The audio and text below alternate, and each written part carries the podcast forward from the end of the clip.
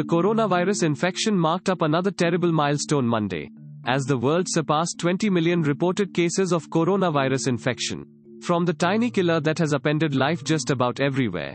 The number as of 2215 GMT was 20,002,577 cases. With 733,842 deaths recorded, according to an AFP tally of official sources. In yet another staggering landmark, the death toll is predicted to surpass 750,000 in a matter of days. As the global health crisis that began late last year in China rages on.